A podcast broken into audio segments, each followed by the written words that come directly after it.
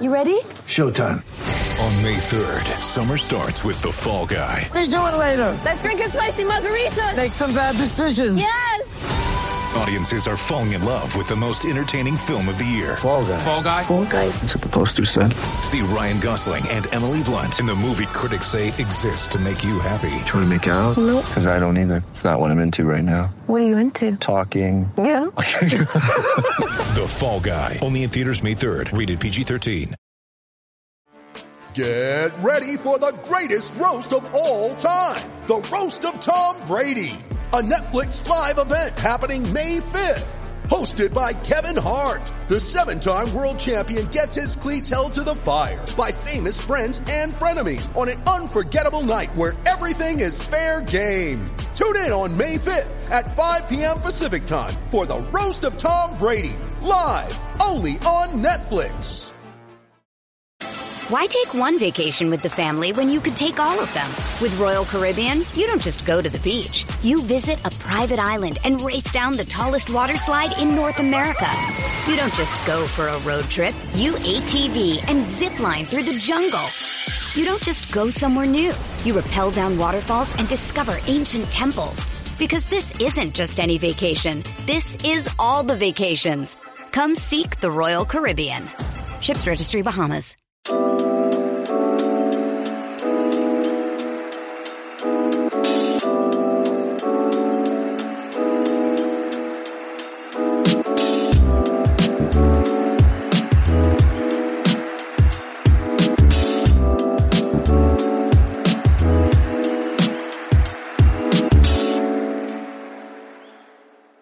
Welcome back to that Chelsea podcast, the podcast that loves it when you get two 3 0 wins in the space of a week. Life looks a lot, lot better then.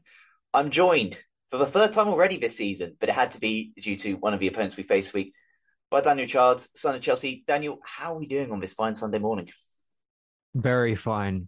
Yeah, three uh three nil wins. Uh, they feel so rare, don't they? And they, uh, you know, how easy it was in those final twenty minutes yesterday. Uh, I was just expecting something to go wrong, but it's it's nice to be on the podcast and and just speak about. I think mainly positivity, uh, which feels quite rare over the past year watching Chelsea. Yeah, exactly. We don't have to really try and force some positivity or, or try and, you know, really look really deeply for, for positives. There are plenty plenty to talk about. As I always do with guests, I get them to give themselves a plug. So, Daniel, why don't you tell people where they can find you and all your work? Yeah, I always say the easiest place to go to is at Son of Chelsea on Twitter, kind of the hub of all my work. Uh, I, I write and present for Football London. And then also on YouTube, uh, Son of Chelsea is my channel where I post regular videos, uh, reviewing, previewing games, news videos, Q and A's, all of that good stuff. Yeah, make sure you check Daniel out. His links will be in the description below. Right before we get into the game, I have a bit of admin to talk about, and that is that support for that Chelsea podcast is brought to you by Manscaped, who are the best in men's below the waist grooming. Their products are precision engineered tools for your family jewels. Manscaped's performance package is the ultimate men's hygiene bundle. Join over 6 million men, and if my math is correct, that's 12 million bulls worldwide who trust Manscaped with this exclusive offer that we have for you and get 20% off and free worldwide shipping with the code ChelseaPod at manscaped.com. Now, I was kindly sent the Performance Package 4.0, and like Conor Gallagher off the bench at Crystal Palace the other week, this package is a game changer. Inside this package, you'll find their Lawnmower 4.0 trimmer, Weed Whacker ear and nose hair trimmer, Crop Preserver ball deodorant, Crop Reviver toner, Performance boxer briefs, and a travel bag to hold all your goodies. First off is the Lawnmower 4.0. This trimmer is the future of grooming and dare I say the greatest ball trimmer ever. It will help clean up that mess down there better than Thiago Silva with Chelsea's backline so far this season. Their fourth generation trimmer features a cutting edge ceramic blade to reduce grooming accidents thanks to their skin safe technology. The Lawnmower 4.0 is waterproof and also has 4000K LED spotlight should you need a more precise shave. Some might call it the Cesc Fabregas of trimmers. Because this trimmer is waterproof, you can say goodbye to the mess on bathroom floor and everyone's a winner there. Now, like watching a Reece James performance every week, you no doubt thought that was good. But do you want to take your grooming game even further to the next level? Performance Package 4.0 also includes the Weed Whacker nose and ear hair trimmer. The Weed Whacker is also waterproof and provides proprietary skin safe technology which helps reduce nicks, snags, and tugs in those delicate nose holes. It will get all up in your business like former Blue Diego Costa looking for a scrap.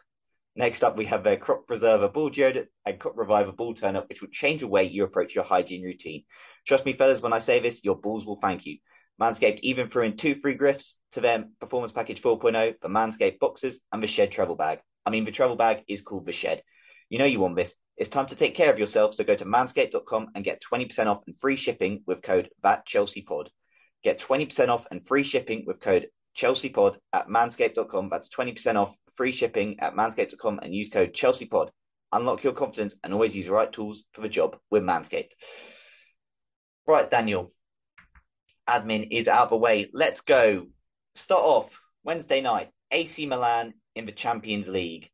In a week where Amsterdam was released in cinemas, a film starring some of the biggest names in the film world, that Chelsea performance was certainly befitting of a big screen. A 3 0 win against European powerhouse.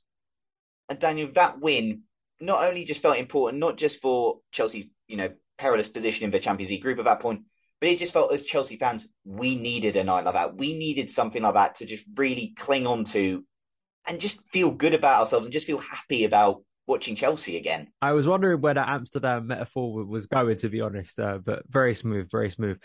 Um, yeah, we needed to. We needed to have some enjoyment about Chelsea again. It hasn't been overly fun. I think we've sort of expressed that um, not only so far this season, but I think stretching back a, a, little while now.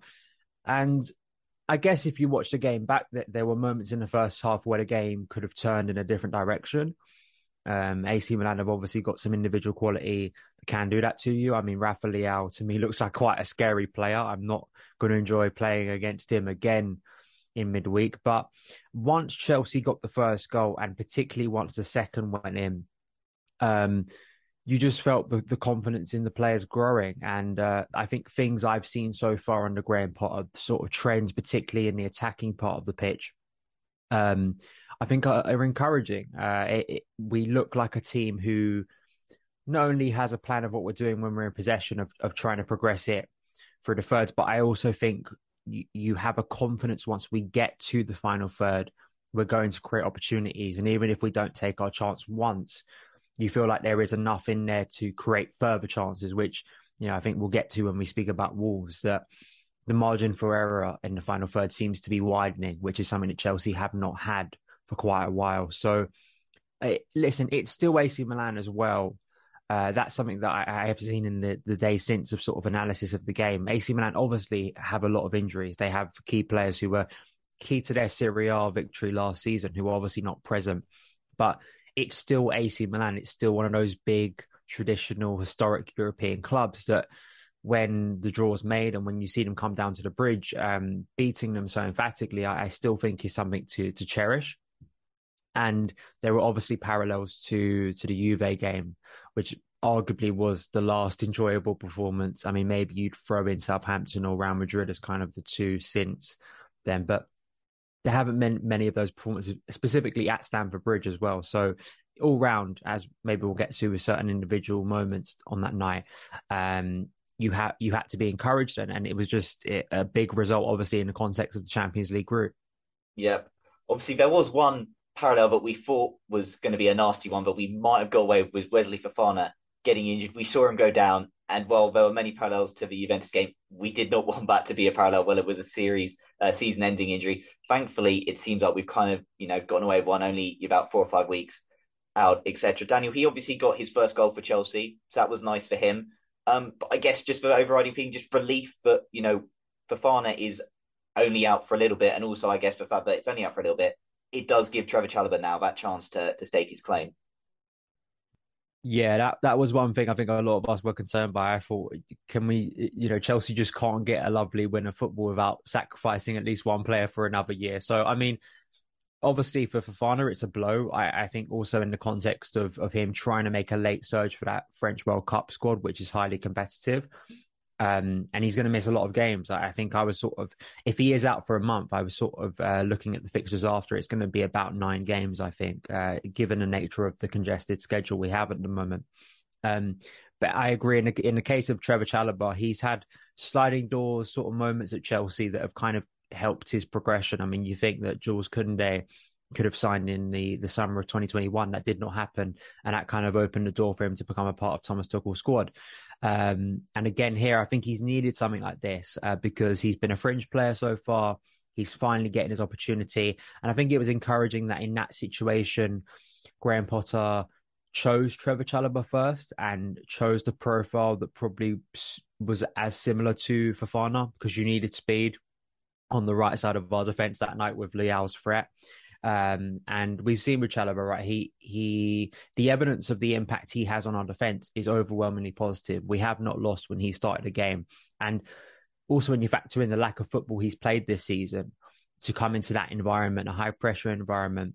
Uh, sure, Chelsea were winning, but you know it's still a long way to go in that game, and to just be so assured once again, it just speaks to the talent that we have in Trevor Chalobah that he's he's a good character, and I think he's someone that has responded well to a few setbacks, unexpected setbacks. You know, I, I don't think all of that is his fault, sort of being out of the team for, for large periods. Um, but now he's back in it. He really needs to take his opportunity, and and maybe this will be the start of of another sort of big season for him at Chelsea. Yeah, Daniel, the second goal and the goal that perhaps killed it off. Pierre Emerick Aubameyang again. It's just nice to see a Chelsea number nine scoring goals. That was two and two for him. You know, a simple goal, but that's what we need him to do. Just be in a box, just get a goal, get some the end of a Reece James cross, who we'll get onto in a bit. Again, for Aubameyang, you know, I, I actually thought in the first off, the service he got, he, he didn't necessarily get loads of service. He kind of balls into him, didn't necessarily suit him, but he did his job. He got a goal, and that's all we can really ask for him. Yeah, I mean, if he's doing what he's done for the last two games, uh, you know, the finish against Palace, the finish against uh, Milan, both one touch finish, you know, um, we'll be laughing. We really will. I mean, I, I, sort of when he signed, ironic that he was on the same pitch on on Wednesday night, but I compared him to Olivier Giroud. You know, if we extract the value that we got from Giroud with Aubameyang, I think that's the best sort of possible scenario with Aubameyang. It may be better. We hope it's a lot better than that, but I I think that's sort of the peak of what we're getting for Aubameyang at his age, and. I was looking at sort of the touches of Aubameyang in that game after, and they were quite low. Um, and I remember this time last year, we were very concerned about the lack of touches of uh, Lukaku was having in a game, and he wasn't scoring. And it just kind of speaks to that doesn't always matter. You know, if if a striker isn't touching the ball a lot, but the touches, it sounds very obvious, but the touches he does have are inside the box, sort of high value touches where he's likely to score a goal. You're not really complaining, are you? And um, I think that his anticipation, obviously, just a, just a a knack that we've seen throughout his career. And I, I feel kind of similar about Raheem Sterling. You know, we've got two players here who have spent their whole careers being very productive in front of goal. And if Chelsea can continue sort of that in the later years of their career, I think that's really positive because it's something we have not been able to do. And um, he he's made the two finishes look simple. Um, he's got a rest now. I suspect he he'll probably be back in the team for the Milan game, and listen, he's adapted quickly, and that that's the best uh, thing possible. And you know, with with I think that the link ups he can have in this team with players, it, it's encouraging. Yeah. Right, let's go on to it. Man of match for Chelsea that night was Reece James, and at age 22 years and 301 days, he became the youngest Chelsea player ever to both score and assist a goal in the same UEFA Champions League game. And since the start of last season, no defender has scored more goals in the top five European leagues than Reece James. Daniel, like we have got a star in our hands. We are watching a top top performer, and yeah, Reece James. It, it's kind of it just we're seeing you know again just a catalogue of like performances, big performances now. You know, I guess we saw that Champions League final performance from him back in 2021. That kind of felt like his first real big, big, big, mm. big, big game performance. And then we've seen games against Juventus last year, Real Madrid last year, and now AC Milan. He is just you know racking these games and these high profile moments up, really, isn't he? Yeah, I I don't want to downplay the the talent of Reece James and what he's doing at his age. As you say, 22 years old still. There's such maturity. There's almost such a well-rounded nature to Reece James's game that is quite extraordinary for a player of his age. You know, there, there's still a long way to go, and that's what's exciting about him at Chelsea.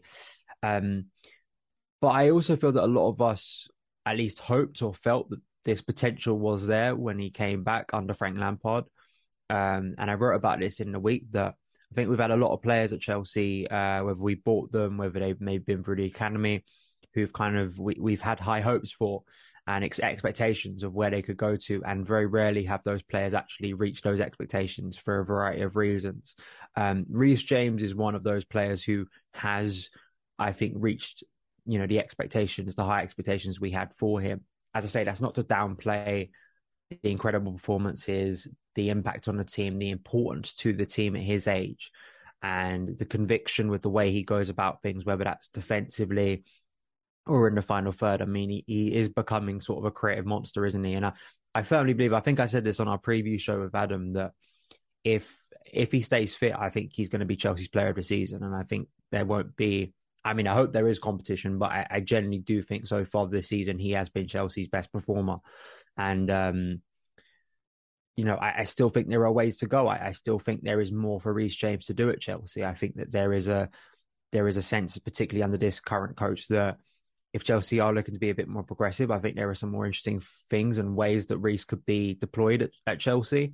And also just for his sort of sake and his numbers, hopefully there's going to be some people on the end of his crosses. But if if they if they aren't on the end of his crosses, we know he can get in the final third and just smash it in the top corner himself. So um, you know there is a Thanos sort of tendency to uh, to Reece James, and I also just want to pick this out. I do like there there also is a a bit of confrontation to him as well, and I do like that.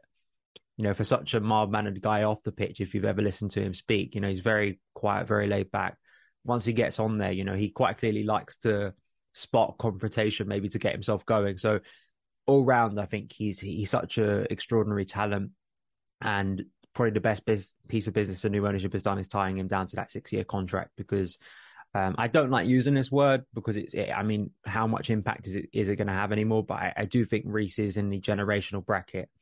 I mean, just look at the type of player he is. Look at, as you say, look at the level he's playing at his at his age, and defensively too, I think that that kind of gets forgotten about um, a little bit because people like to say, well, he's just playing as a wing back. But Uh, listen to Rafa listen to Vinicius Junior, listen to players top quality attacking talents who come off the pitch and say, "I'm surprised by how good he was," and that that takes some doing.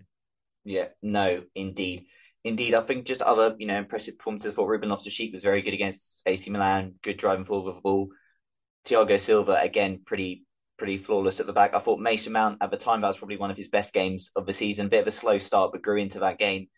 Koulibaly looked again after a bit of a shaky start, sort of grew into that game, and again it just did feel like just confidence just did.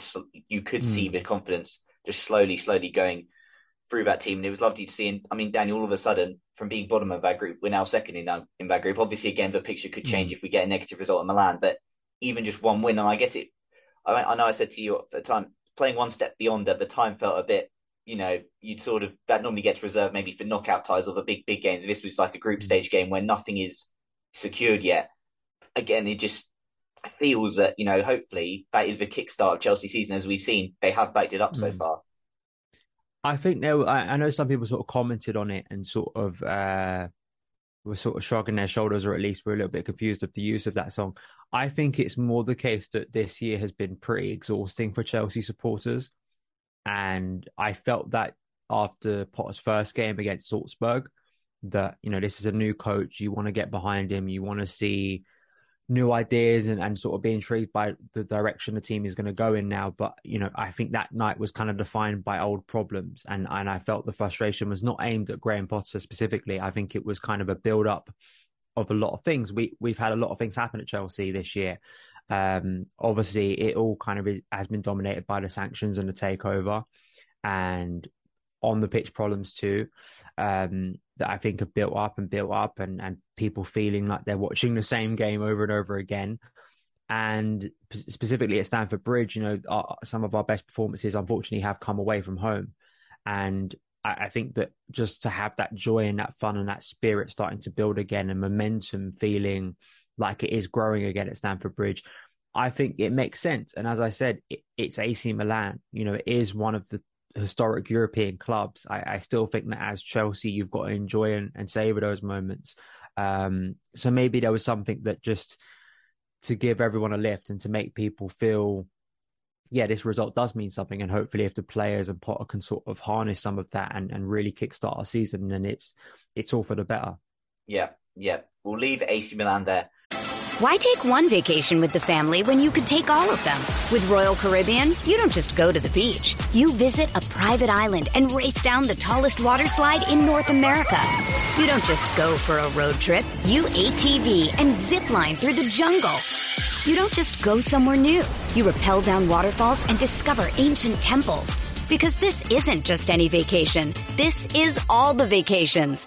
Come seek the Royal Caribbean. Ships Registry Bahamas. When you need mealtime inspiration, it's worth shopping Kroger, where you'll find over 30,000 mouth-watering choices that excite your inner foodie. And no matter what tasty choice you make, you'll enjoy our everyday low prices, plus extra ways to save, like digital coupons worth over $600 each week. You can also save up to $1 off per gallon at the pump with fuel points. More savings and more inspiring flavors make shopping Kroger worth it every time. Kroger, fresh for everyone. Fuel restrictions apply. And we'll move on to Wolves. Diego Day. Daniel, before we get into discussing Wolves game, I know this was a very special day for you. I mean, I can only imagine akin, I guess, the feeling you, I, I, can only guess the feeling you felt. It's probably akin to the feeling a mother feels when her, her young boy returns home from war. I can probably only imagine that was the, the, feeling you felt watching Diego Costa back at Stamford Bridge. Um, just your thoughts, your feelings on, on watching Diego Costa. And of course, I mean, he, he got a standing ovation, you know, a lap of honour at 2 0 down. Yeah, I was joking with uh, Adam Newson last night. My sort of life's work is now complete. I, I sort of tweeted the uh, Xabi Alonso like the boots walking away. I probably should have just stopped tweeting after that. That's kind of the the conclusion of my work. Um, yeah, I mean, it was uh, emotional. It was uh, special. It, it, could not have gone more perfectly. Um, I was happy to see him start because I think I had this dread actually as the game was getting closer that he's going to come off the bench and score like a 94th minute equaliser or winner. Um, I knew that once he started, he was probably only going to last an hour. And it was kind of perfect that in the space of a couple of minutes, Pulisic scores the second. So everyone feels more comfortable about the performance and the result. And then he's at the, the Harding end, which, you know, again, they've turned us round. I don't know if that was Diego's own doing, but they turn us round. And he gets to do this lap of appreciation. And, you know, I know that there were some people who don't quite understand the admiration Chelsea supporters have for Diego Costa. And listen, as as his biggest fan, I'm not going to deny that his his departure was messy, and you could make comparisons to Thibaut Courtois and say, what's the difference? But there's something more intangible about Diego and the connection he made to Chelsea supporters, like myself, over those three years. Um, and what I love is that despite that messy ending, despite the feeling of toxicity, and also I think a lot, I, wrote about this before the game, a lot of Diego, his shadow has sort of cast um, quite wide over Stamford Bridge, I think, since because we haven't had attacking players who have sort of risen to the challenge of replacing him. So he's sort of been the measuring stick since he's left and we haven't felt like we've been able to move on uh, in in the final third.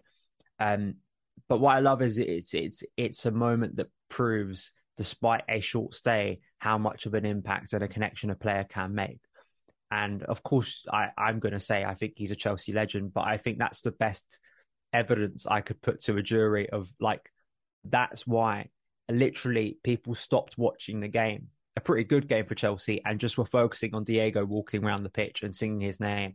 And I know that the player himself appreciated that, as he said in the interviews after.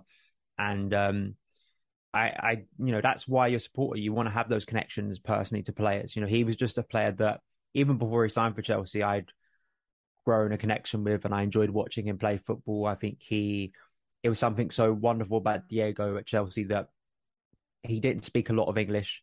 Um, there was no sort of prior connection to Chelsea, but it was almost like he was manufactured in a lab to play for Chelsea. And he so reflected what Chelsea needed at that specific moment for Jose Mourinho. But technically, as well, I, I say this a lot. I think he was highly underrated as a player. I think a lot of what people think about Diego, they think of his madness, they think of his confrontation, his snarling, which obviously is a big part of why people fell in love with him. Um, but technically, one of the best players Chelsea for me have ever had. Um, you know, so yeah, it, listen, I don't want to take up the whole podcast. Probably people are sort of fasting forward or turning off. I don't want to lose you any listeners. Um, but yeah, as, as you said, uh, you know, uh, someone coming home from war, uh, it was a little bit like the on your left moment in uh, in Endgame. Uh, it it was emotional and all round. I, I I couldn't have asked for a better return for Diego. And if that is the farewell, it's the perfect farewell.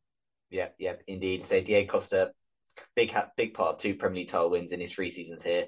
Probably the second best striker after Didier over the last twenty years. So Yeah. again, completely understandable. He is the benchmark. He is chaotic. He is crazy. He is lovable.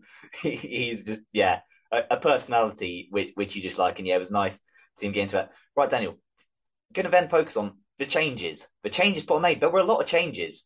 Mm. And I remember I messaged you before. I was like, "This is either this is it- bold, brave, naive, whatever, whatever. Lot fair play, a lot of Yeah. changes, and we still look very good. I mean, as Cesar Azpilicueta, because I know he was one player before the, at the start of the game that me and a lot of other people seeing him at right back would have been like, "Ooh, not sure about mm. that one."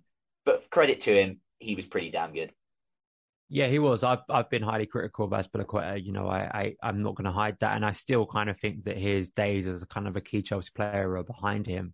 But you can never fault the dedication and sort of the application of Azpilicueta throughout his Chelsea career. You know, I think there are some players if they could take half of what Dave does on a regular basis throughout his over ten years here and apply it to their game, I think that you'd see an improvement. Um, I think it, it speaks to Potter as kind of this shape shifting kind of coach that he likes to take players. He see he sees players as kind of like a Swiss Army knife. You know, he wants to use them in different ways, in interesting ways.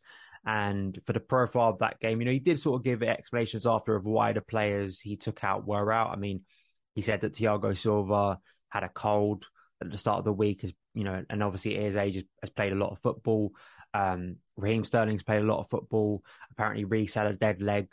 So, you know, there are reasons, fitness reasons why he made the changes. But I think for the profile of Dave and what he was asked to do in that game, he followed it brilliantly. You know, down that right, he caused so much havoc and particularly cutbacks, you know, consistently. Chelsea were getting numbers into the box and you need good service from out wide. And I think that that's what Dave, a lot of our best work, particularly in that first half, which was luckily right below me, um, was was orchestrated by Dave. I think sort of some of the triangles we saw between Dave, Mount, Gallagher, uh, Ruben was coming across there. Havertz was as well, and uh, yeah, he kind of represented that the changes for Potter absolutely worked, and it shows that we have to get used to this with Graham Potter. We have to get used to a lot of rotation, and sometimes it won't make a lot of sense. You know, our natural instinct. I think maybe born out of the Jose Mourinho years when he used about 14 players and he stuck with them and was trusted. It's kind of the the done thing that you stay with a winning team. Um, I think most of us would have selected a very similar team to the one that started against AC Milan. Um, it shows that he's a coach that can rotate and can change the team and keep a, a, a similar level, arguably better level of play, and that that's quite impressive. Yeah, like his namesake, Harry Graham may well be the chosen one. Um, let's talk about the attack because that was, I guess, you know, there was no Aubameyang and there was a start for Christian Pulisic. Looking at that team before the game, bear in mind before that game, there's about one goal between them this season. I guess there were understandably maybe some questions, some concerns. Mm. Again, that front three, I thought, you know, were great. Pulisic, brilliant, could have had more than a goal. But then before I get into the other two, Mason Mount. Again, I said it earlier on, Milan, he kind of showed that was a performance going in the right direction. After a slow start, he grew into the game, had a brilliant switch of play in that match as well. And he got two assists today. Obviously, for his detractors, well, they were open play, so that, that one helps a bit. But just a word on Mason Mount, because that was obviously, he, provided two assists in a single Premier League game for, for the second time, previously so against Leicester in February 2020. He's a player who's who's had a quite tough start to the season. He's a player who's played a lot of football mm. over years. Again, it just felt like on a day that was kind of you know near on perfect, as we'll get onto a bit later with with Armando Broja scoring as well, his first Chelsea goal. That kind of just felt Mason Mount just you know he was good midweek against Milan, but he then kind of needed to have I guess something to show for it, and he did that against Wolves. Yeah, I mean he was everywhere, um, and he was kind of. It feels like at the moment he is playing a sort of a balanced role between what maybe Tuchel and Lampard was asking of him. Sometimes you see him more advanced, sometimes you see him dropping a little bit deeper. Um, and listen, it, it was it was everything that we we know Mason can be. You know, he has become an essential player for Chelsea, like Reece James has over the past couple of years.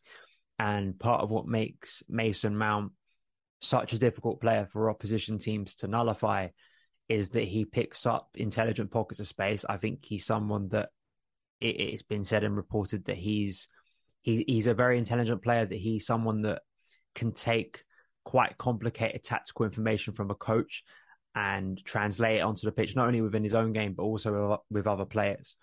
Um, which is quite an impressive feat, you know, and quite an impressive uh, attribute to have as a young player. And and that's, you know, these are the things that maybe people don't appreciate as to why a player keeps on playing and consistently finds themselves as one of a reg- regular bunch of starters because Mason, you can't like people demean the fact that he works hard. And I have been on this podcast before about other players who are no longer at Chelsea and have said that that's not a reason to praise someone. That's not a reason to like say that a player is extraordinary. But in the way he presses, in the way he picks up positions, in the way he links up with others. As I say, in the maybe he fulfills what a coach wants on a certain day. That's why he's become an essential player for the club. Yesterday was just obvious, wasn't it? I mean, the first ball he plays, um, or sorry, the first assist is is a brilliantly carved ball um, into the box. It, I mean, it's it's kind of that corridor of uncertainty. The goalkeeper doesn't know whether to come, whether to stay and and it sets up the the ball brilliantly for Kai Havertz to header. Um, and the second was just a really nice piece of of link up with with Christian Pulisic, and you saw that throughout the game. I mean, I know, I know his chance creation sort of stats were really impressive, and sometimes those don't get the credit because something breaks down, you know, and it's they don't they don't, don't they don't sort of show up in the highlights after the game. Uh, but all round, it's great to see that Mason is is finding his feet like a lot of other Chelsea players suddenly are and you know I, I'm I'm not that shocked because quality will prevail eventually. You know, um, we we've seen this with Mason so many times. He he is still a young player. This is the this is the thing. I know he's not an untested academy talent anymore. He's been through a lot and he's been through dips and maybe the intelligence and the experiences he's had already at Chelsea have helped him as that. Like he knows he's been through tough spells at Chelsea already, but he's come through those and he usually comes out the the end of those the end of those sort of difficult spells a better player, a more rounded player, and hopefully we're seeing that again uh, now with Graham Potter. Yep, I've got to talk about this man. He's like the talking point of Chelsea Twitter and just Chelsea so much. You know, from the boring factions on both sides. Christian Pulisic, he got a start, a rare start, and he took it, and that just felt. I mean, a goal, brilliant goal. You know, bad goal, that link up between him and Mason for that goal. And I guess Daniel, obviously we wait to see if he gets you know the opportunity to start Milan midweek or not. It wouldn't be a surprise if he's back on the bench, given some of the players he arrested. But there's for all the talk around Christian Pulisic, which doesn't, I don't think, do him many favors. He just needed that to actually just show us something. Mm. Yeah, it's the problem with Pulisic so far this season is the talk has been off the pitch. It's been about social media noise. It's been about conspiracy theories from podcasts. It's been about a book he's writing that costs 30 quid for some reason. I mean, the, they are, there have been things that just, you know, I don't think have helped a player. Um, I am firmly in the camp that I, I don't blame Pulisic for a lot of the nonsense around him. I think maybe he could be advised a little bit better over maybe some of the things he, he does off the pitch, like media wise. Um, but at the same time, when he comes on the pitch when he gets the opportunity and he takes it and he scores a goal. Chelsea fans are going to be happy and they're going to praise him for it. It's a very simple equation for most supporters. When you play well, you get praised. When you don't play well, you get criticized. Um, no one is unhappy if a player scores and maybe if you've criticized them one week, but they come back and score a goal that helps your team win the game, you're going to be happy for them. And, you know, I, I'd like to think that people are now not in sort of the social media nonsense bubble where being proven wrong is like some sort of like crime. You know, I have always said this. I do not mind being proven wrong if a player helps a team win. I will praise them. I'll be happy because Chelsea are winning. I mean, I've been someone that has been actually quite supportive of Pulisic in his time at Chelsea through the injury problems. I've always seen a player there that I think could offer something quite transformative. The problem has always been consistency. It's been fitness things that have held him back, or I think sometimes a lack of understanding over what his best role is in the team. I think sometimes he's been miscast even by himself. Like I, I still think that his best role is inside the six yard box, getting as many opportunities in front of goal as possible. I think he is a finisher, and we saw that yesterday. I think during the first half, he got into some really good positions, and I think expected Chelsea pointed this out. It was only a matter of time in that game. He was eventually going to get a good chance, and he did, and he took it brilliantly. Um, for him, I hope this is a boost. I hope it's something that kind of quietens down the noise. I don't think it will, based on the reaction, unfortunately, I've seen already. Um, but I hope for his sake, if he does keep on playing and does keep on getting opportunities, he keeps on impacting the team in a positive way. I think he's got a competition because it, it you know, if you sort of look around what Potter's going to do with that team, and you know, all right, he's been very very flexible with the way players are positioned, and it's not like him and Sterling can't play in the same eleven. Uh, but you suspect that Sterling nine times out of ten will be on the left of attack or will be one of those wide players, and he's going to have to compete against that. But I think all of us can just be happy for once we can speak about Pulisic doing something positive on the pitch and nothing sort of off it that doesn't really make a lot of sense. Uh, but unfortunately, hasn't made the mood or the perception of the player that positive. Yeah, yeah, exactly. It's a busy month. Christian will hopefully get more opportunities to see. Potter's not afraid to to rotate. There's still seven more games play this month, and hopefully he will just you know pick it up and continue, and just hopefully there won't be a, a huge outroar, you know, outroar if if he does not start midweek because that's just for quality in this Chelsea team. Daniel Kai Havertz, a player who again has had to deceive a lot. Hmm. That's two goals in his last three Premier League appearances. They've both been important goals. Obviously, one a winner against West Ham, one the opener against Wolves. Questions will still remain. Is playing, you know, where is his best position? Where is he best suited? How do you get the best out of him? Those questions will always still remain until he actually goes on and proves something. But again, it's just the simple thing of our attack. We there's now I think we've had I think eleven different goal scorers for Chelsea now this season again. We just kind of need goals, and if we've got him, if we've got Aubameyang two and two, and then we you know have just drop him or rest, put him on bench, and Kai of gets that opportunity up front and scores. That's just kind of what we mm. need, really, isn't it? Yeah, I, I, still have my concerns over Havertz, just sort of striker instincts. I, I still sometimes think he is maybe too passive in situations where yeah. he maybe should make a run a bit better. That you think an Aubameyang, who's obviously experienced in that in that situation, and say Broja later on in the game does. Um, but the goal, you know, he's always been an aerial threat. I, we, have known this since he's been at Chelsea. I would, I, I have to look at this back, but I think the majority of his goals, particularly in the Premier League, have come from headers. Um, he's always been pretty good in that aspect, considering his height, and it kind of is a classic sort of centre forward type trait to have. Um, you got to praise him when he scores goals. I mean, listen, it, it wasn't the the perfect performance, but all round, if you're impacting things in the final third, you can never um, sniff at that. You can never sort of demean that. Breaking news goals are quite important in games, and as you've said, he scored two that have been very valuable so far this season.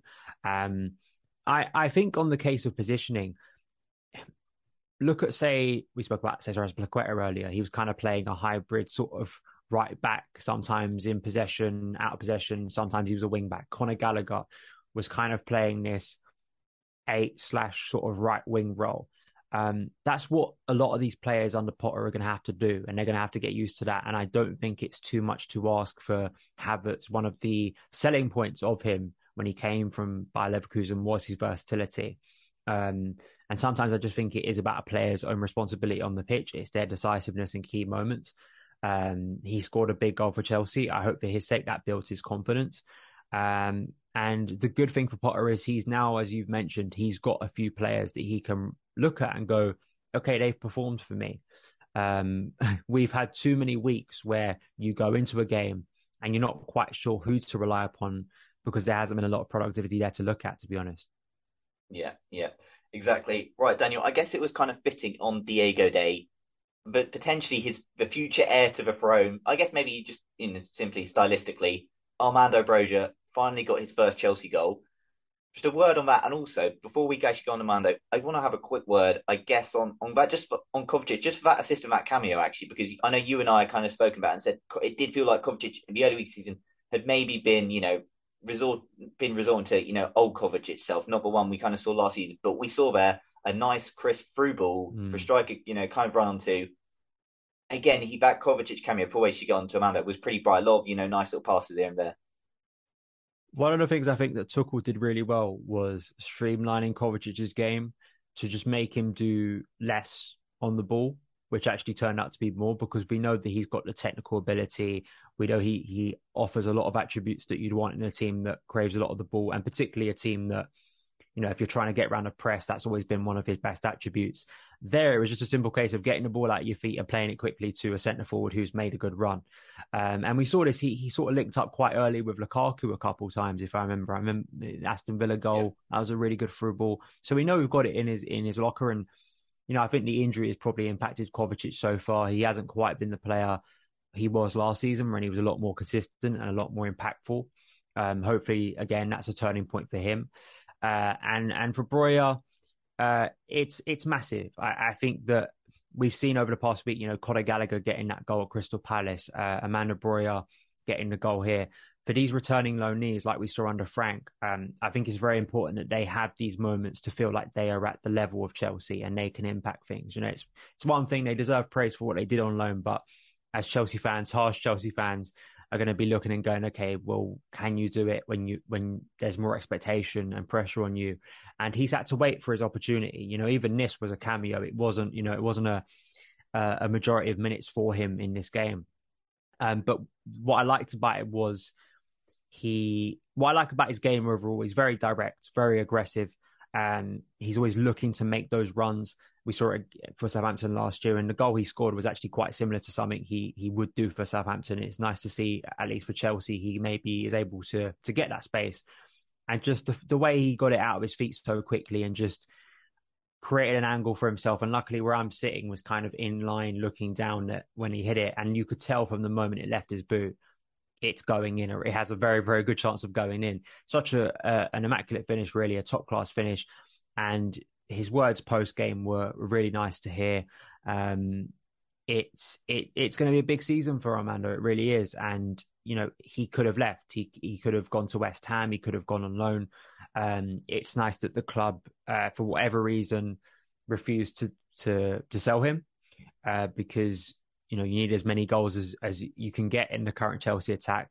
And he offers something different to Aubameyang. He offers something different to Havertz. I think there is still a raw aspect to Armando Broja. Um, he will have games maybe where he looks a little bit erratic. We saw it for Southampton last year. I think you'll see it for Chelsea. But if he gets service like that and you see the dedication there, goals like that are going to give him such a, a lift and a boost. Um, and it, and it's probably a sign of trust from from Potter as well to give him that opportunity and, and hopefully he can get some more in the coming weeks because there's going to be the need for rotation. Uh, there really is. So um, massive moment and hopefully silences some people who maybe were doubtful he could sort of rise to the Chelsea level. Yeah, as a result of that, Chelsea are unbeaten in eight Premier League home matches, winning three in a row at Stamford Bridge in the competition for the first time since September 2021. One of the you know bigger weaknesses last season was the home form so far from four Premier League games, Chelsea have got 10 points and they're playing, you know, fairly well. And it was nice, Daniel, I guess. Also, again, it's just simple clean sheets as well. I mean, we've not even spoken mm. Kepa and we have got a question on Kepa, but just for small things, two clean sheets in a week, again, it just does wonders for you.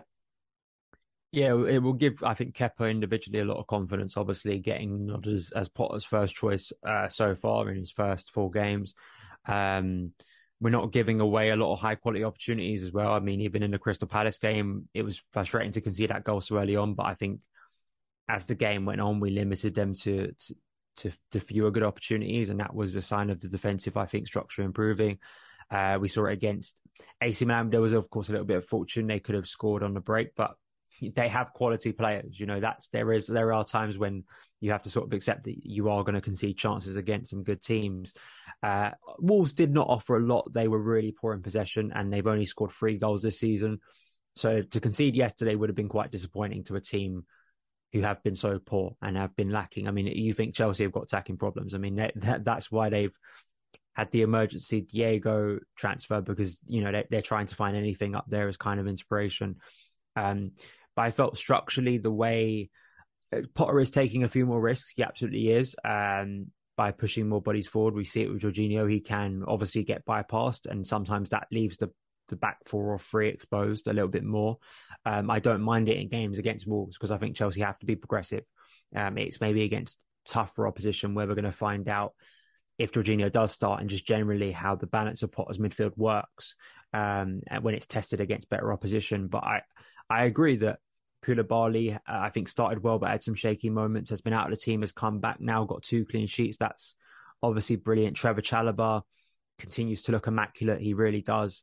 Um, I thought there were so many times yesterday where just you know again things that probably don't get spotted in the highlights because they're not that you know it's not like a um, a goal saving tackle or like a one of those really big things that gets the crowd lifted but there was there were moments where Chalobah, I think, just smartly was intercepting the ball or was in the right position to cover or offer a passing option. And I think the way Chelsea played out of Wolves' press because they did press high at times, I think was quite good. I think it was intelligent. Uh, we, I think we lured Wolves into our press when we were pressing them from their goal kicks, but also when we were trying to sort of um, progress the ball from our own, own goal kick. So all round, it was it was a collective good performance. I think you have to be encouraged by. Yeah, yeah, fully, fully agree. Mother's Day is around the corner. Find the perfect gift for the mom in your life with a stunning piece of jewelry from Blue Nile. From timeless pearls to dazzling gemstones, Blue Nile has something she'll adore. Need it fast? Most items can ship overnight. Plus, enjoy guaranteed free shipping and returns. Don't miss our special Mother's Day deals. Save big on the season's most beautiful trends. For a limited time, get up to 50% off by going to BlueNile.com. That's BlueNile.com. We're going to move on to listener questions. First one comes in from Rob Bradley. Did Daniel manage not to scream wildly and shout, I love you, Diego, during the afternoon? I, I did manage. I was just, I was sat there. If you had a camera on me, I was just sat there with sort of this smile on my face, just very content, very happy. Um, you know, yeah, there was, there was no sort of uh, hysterical sort of reactions. I was just, you know, say maybe, I don't want to keep, you know, throwing up the the Thanos comparisons because I, I, don't think it's a good one. But imagine the scene of Thanos at the end of Infinity War when he's looking over his field and he's just very content. Um, but I haven't wiped out half the universe. I've just I've just been I've just seen obviously Stamford Bridge applaud uh, my hero. So uh, yeah, that was my reaction during the game. Lovely, lovely stuff. Um, next question comes in from Connor. When will people start recognizing the amount of talent Trevor Chalobah has? Because Daniel, this is one of those things. It's again, I'm going to caveat this by saying it's only what I see online. I don't hear it whenever I'm at the games mm. at all. But Trevor Chalobah, for whatever reason, there's sort of this weird, you know, perception of him, I guess, but he's not good enough or he's not really, I guess, rated that highly. I mean, we've not, we statistically have not lost a game in 90 or 120 minutes where he has started. Mm. I can't really remember him make putting it wrong. He, of course, has made mistakes for Chelsea. Like all top cent- all centre backs do make mistakes. He was in his first season of Premier League football last season. He's a player who essentially we lucked out on big time because we could easily have lost him. As I said, if he's sliding mm. doors moments here and there, and he's a player who I don't think really has ever let us down. I just think ultimately, you know, mm. again, he's probably needed that Fofana injury to to get, you know, a luck, and maybe that will change his season. But Trevor Chalobah is just one of those weird players, considering he cost us nothing as well. He's, you know, one of our own. it's not like we spent money on him. I, yeah, I think he, he should be deserved praise. He should have been getting praise ages ago and getting recognised for a long time ago. Yeah, I mean, a lot of this does play into kind of the the culture war stuff that we see so often online, uh, where people have kind of made it their identities to just um, weirdly go after academy players. Um, I, I, wonder if some of it also is just a lack of trust at times, or this perception that you know academy players uh, can't be as good, or you can't trust them as much. You know, as much as I was praising Azpilicueta earlier, I just one of my biggest frustrations at the back end of last season was Chalobah not playing. And he'd come in for the odd game, we'd keep a clean sheet, we'd win, he'd look good, and then he'd be out the team, and Azpilicueta would come back in and would make mistakes, and Chelsea's defense would look really poor. And um, I, I don't understand it. I think that again, you know, it, it's the, the value of Cobham. It's the value of having someone who has is, is grown up in that environment and also has a lot of technical quality. Aesthetically, I think sometimes it does come down to that as well. I mean, I think he's quite a good passer for a defender, um, but because maybe at times I, I, you know we go back to the Tammy thing right we if sometimes you are doing something that doesn't look as aesthetically pleasing as some other players people not true. I mean, it always comes down to me: what are you doing? Are you effective? Are you positively like in the sense of helping the team? Or is the team improving with your impact? And I think that's the, the stats just tell you that that's the case with Trevor Chalobah. Um, he, of course, is still growing as a young centre back. Last season was his first season in Premier League football, despite the loans he's had. Um, he's such a justification again for giving young players um, opportunities because we've probably saved about 60 million there on a centre back. And I, I, think him and some others have, you know, we still hear stuff about um, other centre backs that we could be trying to sign next summer. I'm not saying they're they're not good enough, but I I, I think that Chalobah absolutely deserves the opportunity. And I don't know, I, I, I don't really listen to that noise as much because I think it always just comes from similar voices, and they always sort of have the same sort of views on all academy players, no matter who they are. Um, so there's some of that. But listen, it's um, it's odd Chalobah to keep on playing well, which he is. And as Mount and James and Abraham have done over the years, you know, the more those people talk, it just looks sillier and sillier. You know, it's just, it looks more deranged when you're watching the performances of a player look so good and there's still people telling him that he's not good enough. I mean, listen, I think he is good enough. And I think Graham Potter is probably seeing that at the moment. And that's why he's starting to play. Yeah. Next question comes in from good friend of ours, Tom Curley. Considering how good people thought RLC would be when he was younger and the hits he's taken, realistically, how good slash what's he have to do to fulfill that early promise, or has he already done that? Because Daniel said we, you know, we're talking about. You said you did a piece, I guess, in week about Reece James, and you know, before Reece James, Ruben Loftus-Cheek, I guess, was that one academy graduate. We thought this is the one, this is the one, but we'll, you know, actually break the mold and reach our potential. We've been crying out for years before Josh McEachran was the one back in the day under Carlo, etc. We we were starving, and then obviously, you know, fate, you know, had, had a cruel twist in life for Ruben, but what does Ruben have to do to, I guess, fulfill that early promise, or or has he already done that? Ultimately, given just the setbacks and what he's done and the few and the career he's you know managed to forge himself at Chelsea. I think the fact that he just has a Chelsea career is an achievement in itself, given the setbacks he he has had. Um, the potential in terms of what I thought he could be for Chelsea was kind of this marauding, kind of box to box number eight who would be scoring goals, a real big creative threat. At the moment, it looks like he and we and we saw this mostly under Tuchel last season. He is mainly playing a deeper defensive midfield role at the moment. He is kind of shielding the defense. He is trying to intercept, be aggressive, uh, cover space, trying to advance the ball. It's not that he doesn't progress or, or try and get into the final third. He did a few a few occasions against Wolves. Um, but for him, I think to to play at this level and to still prove himself and to come back from adversity and to be up against a lot of competition and to still get consistent minutes, I, I think is a testament to the character of Ruben Loftus-Cheek. Because maybe other players would have thrown in the towel, would have said, "I, I will, you know, I'll get a move somewhere else. There's no point sticking around here." I think he's anytime he's interviewed, he still says, "Chelsea is my club. I want to make it at Chelsea." Uh, whether he reaches the potential, the high, high potential, I think a lot of us had, is kind of hard to know. Um, I think in the current role, he he looks like he's going to play more functional. Is probably an in, insulting way of putting it. More of a yeah, maybe more of a defensive or just a, sort of a, a calming presence in the center of the park rather than someone who really is going to define games of football. Like he's really going to take the game by the scruff of the neck, drive forward, link with others, and, and stick it in the top corner like he was doing under Sarri. I, I don't think he's going to be that player that we saw, unfortunately. But just him getting minutes and currently playing really well, I, I think he's been one of Chelsea's better performers so far this season. Like, I think other than the first half against Southampton, I think all round wherever he's played, I think he's had a good, a good showing. Um, and he's and I think he's getting the, the, the minutes he deserves now. So hopefully he can stay in the team Maybe his role evolves over time.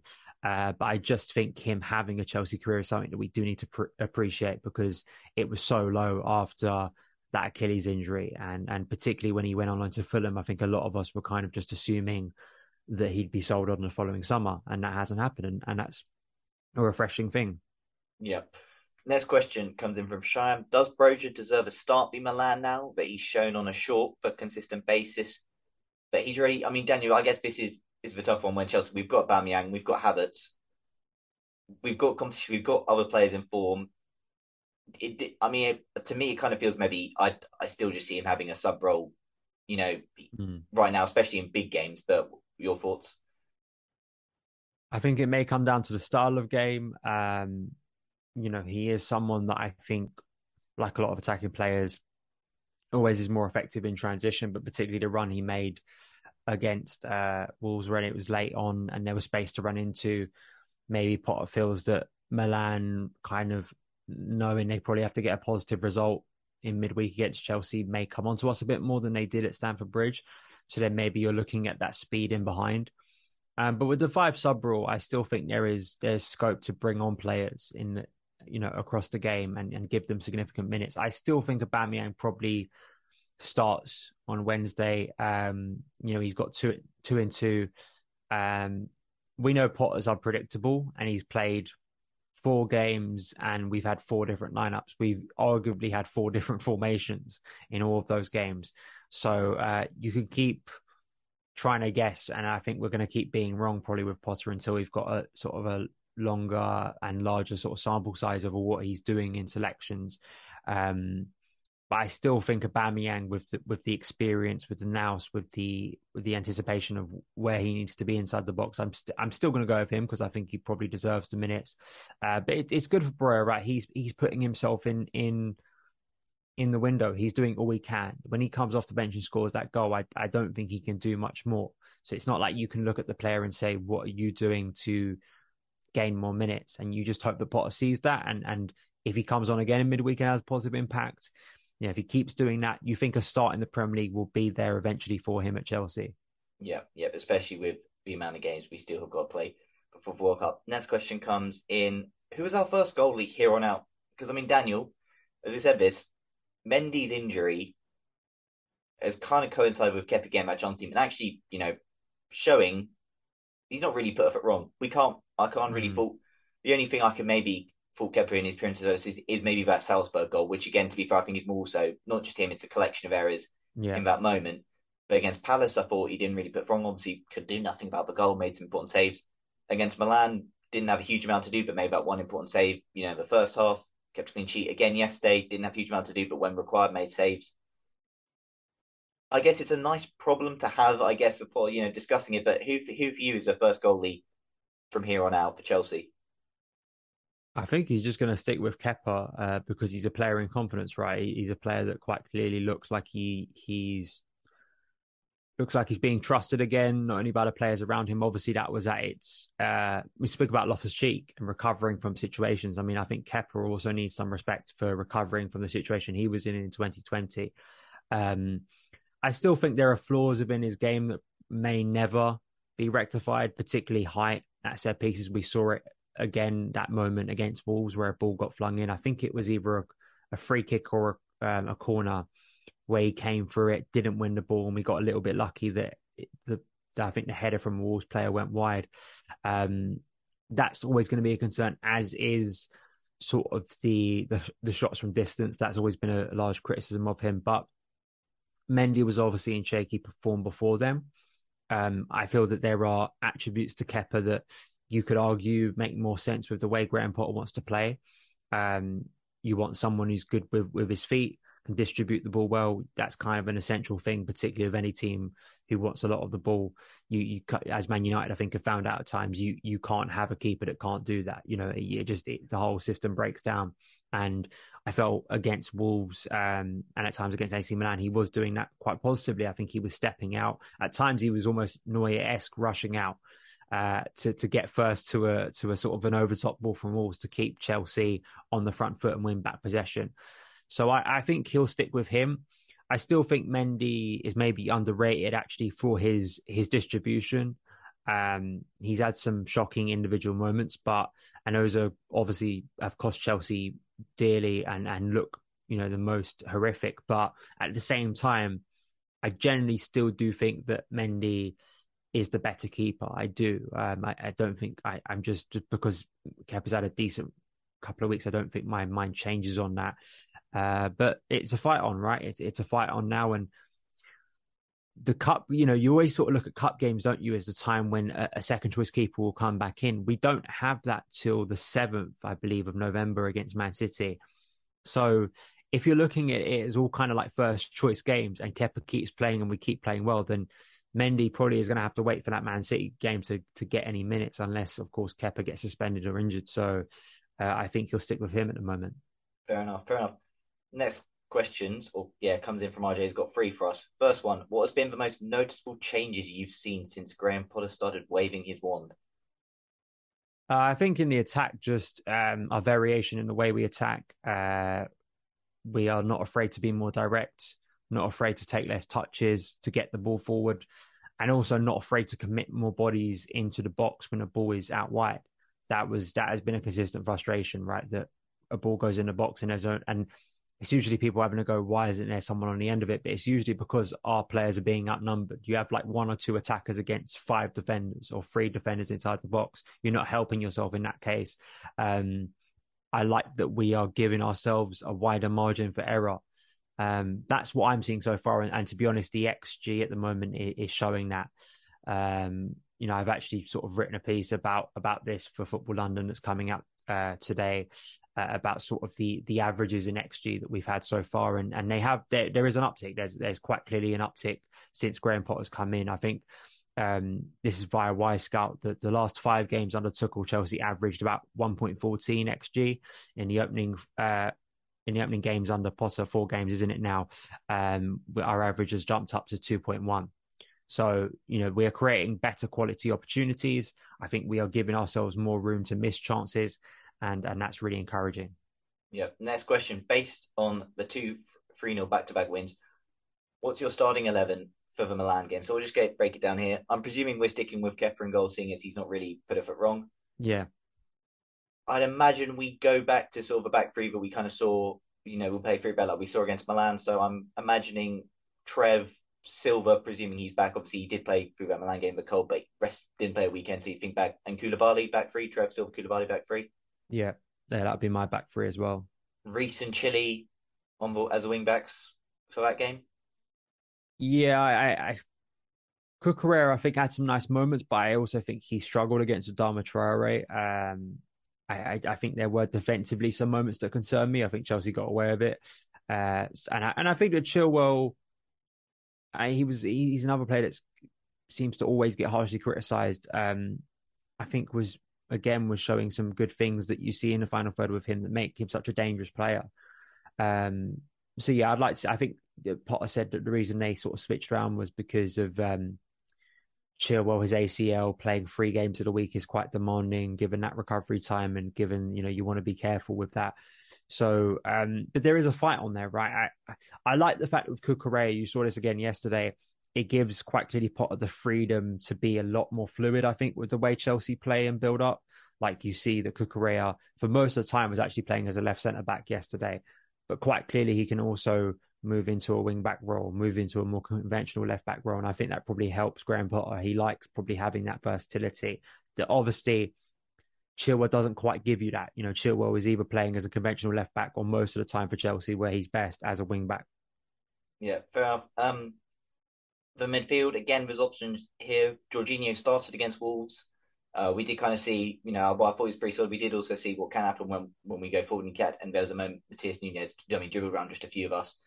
Gontat started. Um, Kovacic and Ruben were, you know, select against that. Are we kind of, would you go with them two again? Yeah, I would. I think it's going to be another high pressing game, and I think you need more mobility in the centre of the park. And I think both of those players just offer that more physicality I think we really bossed Milan's midfield last week. So I, I think those two are the ones that I'd stick with.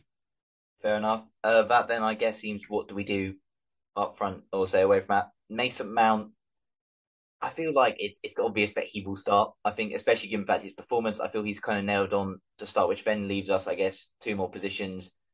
Daniel, is it is it a simple case of right Sterling and Aubameyang? Here you go. Yeah, I, I still lean towards them. Um, they are very experienced players. They're productive players as well. Um, you feel like if Chelsea, for some reason, aren't creating a lot of opportunities in the game, you know, who do you want taking less of, or who do you want in the position to to to try and score those those fewer opportunities? Sterling and Aubameyang or Pulisic and Havertz? That's the question I'd ask, right? And I know that's kind of a simple thing to say, but as we were saying in this in this show already, that um, those are experienced players, productive players. I mean, Sterling Shaw hasn't hasn't scored in a few weeks, but he did set up Reece James for the third goal.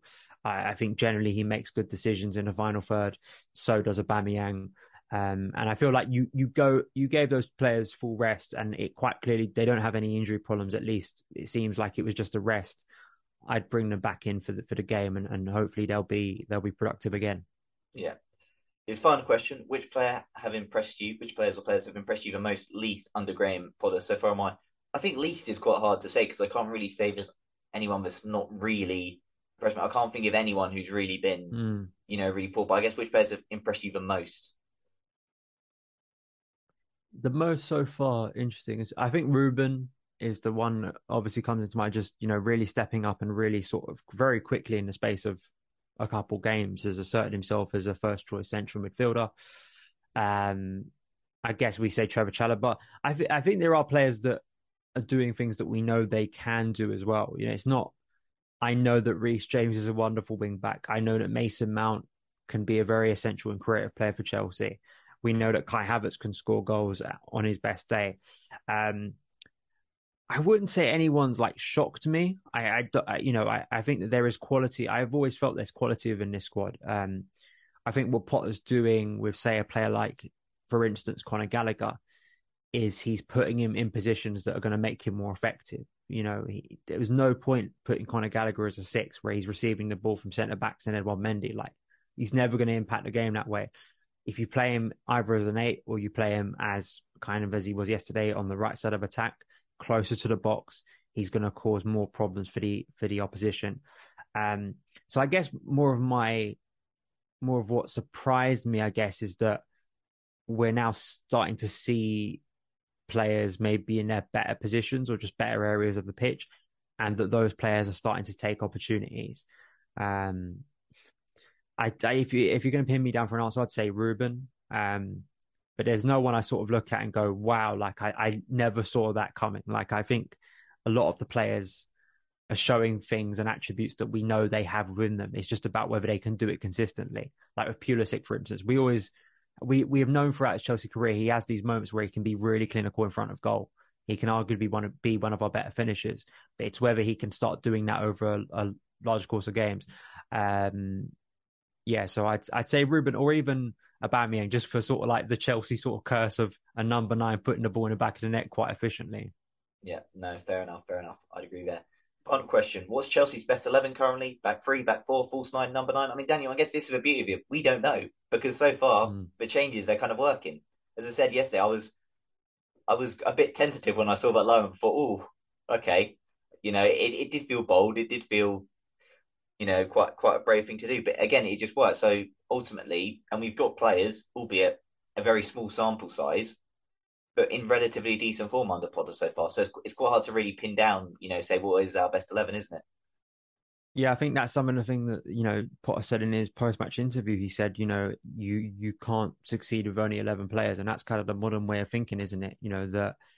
Um, I think if we expect that Potter's really going to nail, you know, down an eleven that he is going to stick with week in and week out, I think we're going to be disappointed because he is quite clearly a coach throughout all of his career, particularly at, with, with Brighton, who is going to be flexible. That is one of the things that's one of the words that has been most used when describing Graham Potter is he likes to change things. He likes to vary, not just, you know, for the sake of it, but based on the opposition, based on what's required, based on the players available to him.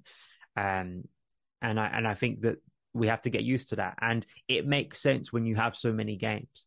You know, if you if we had one game a week like we did say under Antonio Conte, and that team was performing to its max in 16 17 it made a lot of sense to play the same 11 every single week because you know we were only playing one game a week for most of that season.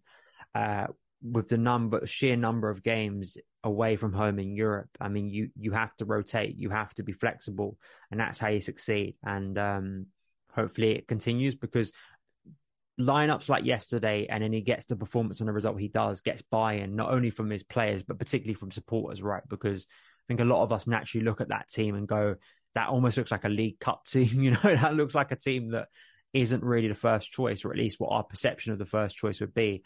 And um, so, yeah, all, all positive. I can't. There's no point me sitting here and just giving you some sort of like eleven because we haven't had enough Graham Potter to to make that judgment, unfortunately. Yeah, I think it's obvious there will be, you know, certain individuals who are a part of that, you know, that 11. But that's obvious because we've been watching perform at a mm. high level for, for not just this season, for a number of years. So there will obviously be a few, you know, pretty much near on, nailed on guarantees, I'd say, most weeks. But yeah, to pin down 11 at this point is not really possible. And I say it's just nice, you know, we don't really know what lineup to expect, but so far, what whatever lineup we've been given, the players out there have, have delivered, and that's nice. And hopefully that continues next week with another another big week install for Chelsea. That is all the listener questions we had. Uh, I want to thank Daniel for coming on. So, Daniel, before you go, give yourself one last plug where people can find you and all your work. Yeah, many thanks for having me on again. Uh, hopefully, next time it's as positive again because I maybe not for another Diego uh, return. That that is a once in a lifetime occasion. But uh, at of Chelsea, as I said at the start of the podcast, is the best place on Twitter, kind of the hub of all my work, my videos, my articles, tweets, and stuff. Uh, but if you want to watch my YouTube channel, uh, Son of Chelsea on YouTube, regular videos about Chelsea.